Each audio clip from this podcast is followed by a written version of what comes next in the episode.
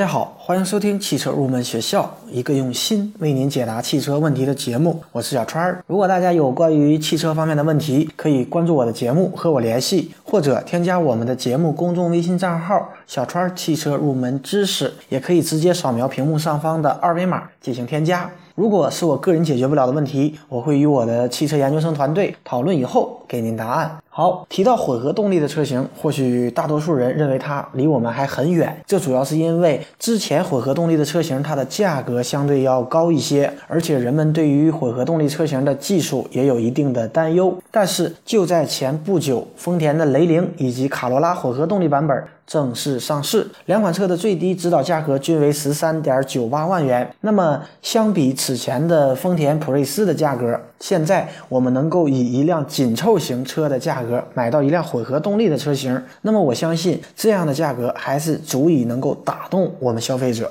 似乎混合动力呢又开始离我们越来越近，那么今天这期节目我们就给大家介绍一下丰田汽车的混合动力技术。早在2011年，丰田在我们的江苏常熟创立了丰田汽车研发中心，在奠基仪式上，丰田章男曾经做出承诺，搭载国产混合动力总成的车型将在一汽丰田以及广汽丰田国产并且实现销售。而到今天呢，他兑现了他的承诺。那么丰田似乎就是想以雷凌和卡罗拉混合动力版本来打开中国新能源汽车市场的大门。大家都知道，丰田的普锐斯混合动力是在2005年引入到我们国内，经过10年的时间，现在丰田已经完成了混合动力系统核心部件的全部国产化，国内就找到了合适的供应商伙伴，把卡罗拉和雷凌混动版的价格降到了不到当初普锐斯上市时的一半，这也让全面的普及和推广成为一种可能。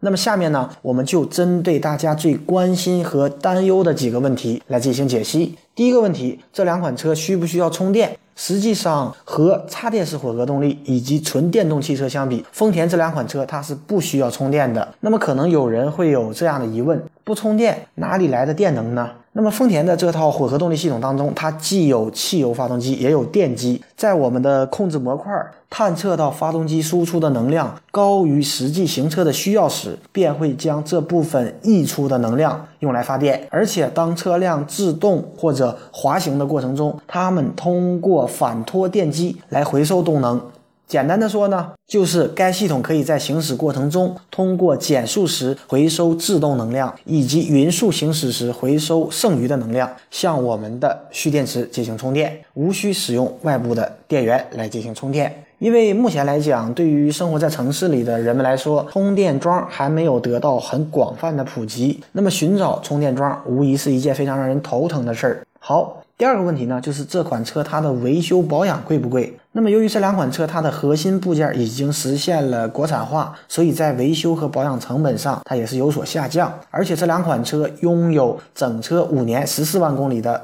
保修期，以及长达8年20万公里的混合动力系统的保修期，这无疑也增加了我们对于混合动力系统的一个信心。那么第三个问题呢，就是这款车它的节油效果到底如何？这两款车它的驾驶的模式和丰田以前的普锐斯没有什么区别。以雷凌为例，它具有 ECO 模式和 Power 模式。ECO 模式呢，它是相对经济的，发动机和电机相互配合，节油环保；而 Power 模式则是发动机和电动机它同时进行驱动，提供强大的动力。那么根据官方给出的数据，雷凌的百公里综合工况它的油耗为 4.2 升。那么考虑到它的油箱的容积是45升，可见它的巡航里程是要超过普通的汽油车，而且理论上来讲，一箱汽油可以跑1000公里左右。第四个问题，我们来说一下电池的安全。无论对于混合动力车还是对于纯电动车，电池的安全都是至关重要的。丰田的电池呢，它是由28个电池模块组成，每个模块呢又有6个电池单体，所以它是以串联的方式把168个电池单体连接起来，接受了震动、进水、火烧等严苛的测试，目前还没有出现较大的安全问题，但是我觉得它还需要接受未来更加严苛的现实条件的考验。好，第5个问题呢，就是为了降低成本，它车子的配置会不会下降？我们可以把它跟我们时下比较流行的紧凑车型来对比一下。首先呢，我们和大众速腾来对比一下，雷凌 13.98 万对比大众速腾 13.88 万手动舒适版，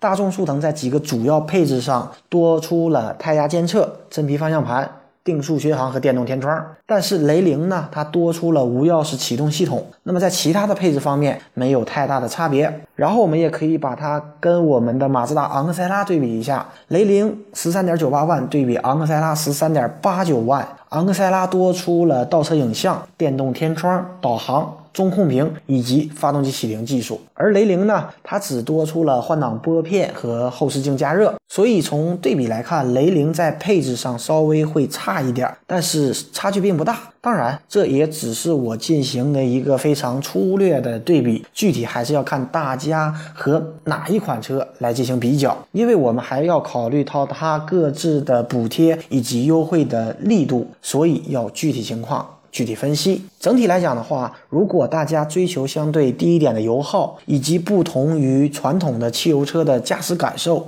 那么我觉得可以考虑卡罗拉和雷凌混动版本，因为目前我们还是很难预测未来新能源汽车会发生什么样的变化。大家都知道，前不久我国出台了相应的政策，要求在2020年国产乘用车平均百公里油耗要降到5升以下，这无疑也会影响我们未来新能源汽车的发展。那么将雷凌和卡罗拉作为一个过渡车型，它也是可以的。好，今天这期节目呢就接近于尾声了。节目最后呢，欢迎大家加入我们汽车研究生团队的会员，成为会员以后，我们会为您分配一位研究生咨询助理，为您解答买车、用车、车故障等等问题。详细的会员信息就在我们节目的下方，如果大家有意向，可以与我进行联系。最后一首好听的歌曲送给所有在路上的朋友。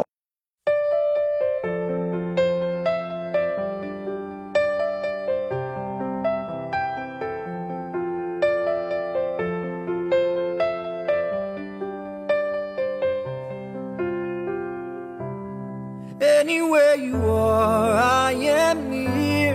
Anywhere you go, I'll be there. Anytime you whisper my name, you'll see how every single promise I'll keep. 'Cause what kind of guy would I be if I was to leave when you need me more? What are words if you really don't mean them when you say them? What are words if they're only for good times, then that's all? When it's alone, yeah, you say them all. All those words, they never go away. They live on, even when we're gone.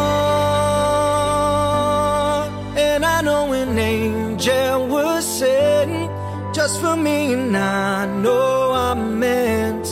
to be where I am, and I'm gonna be standing right beside her tonight, and I'm gonna be by your side. I would never leave when she needs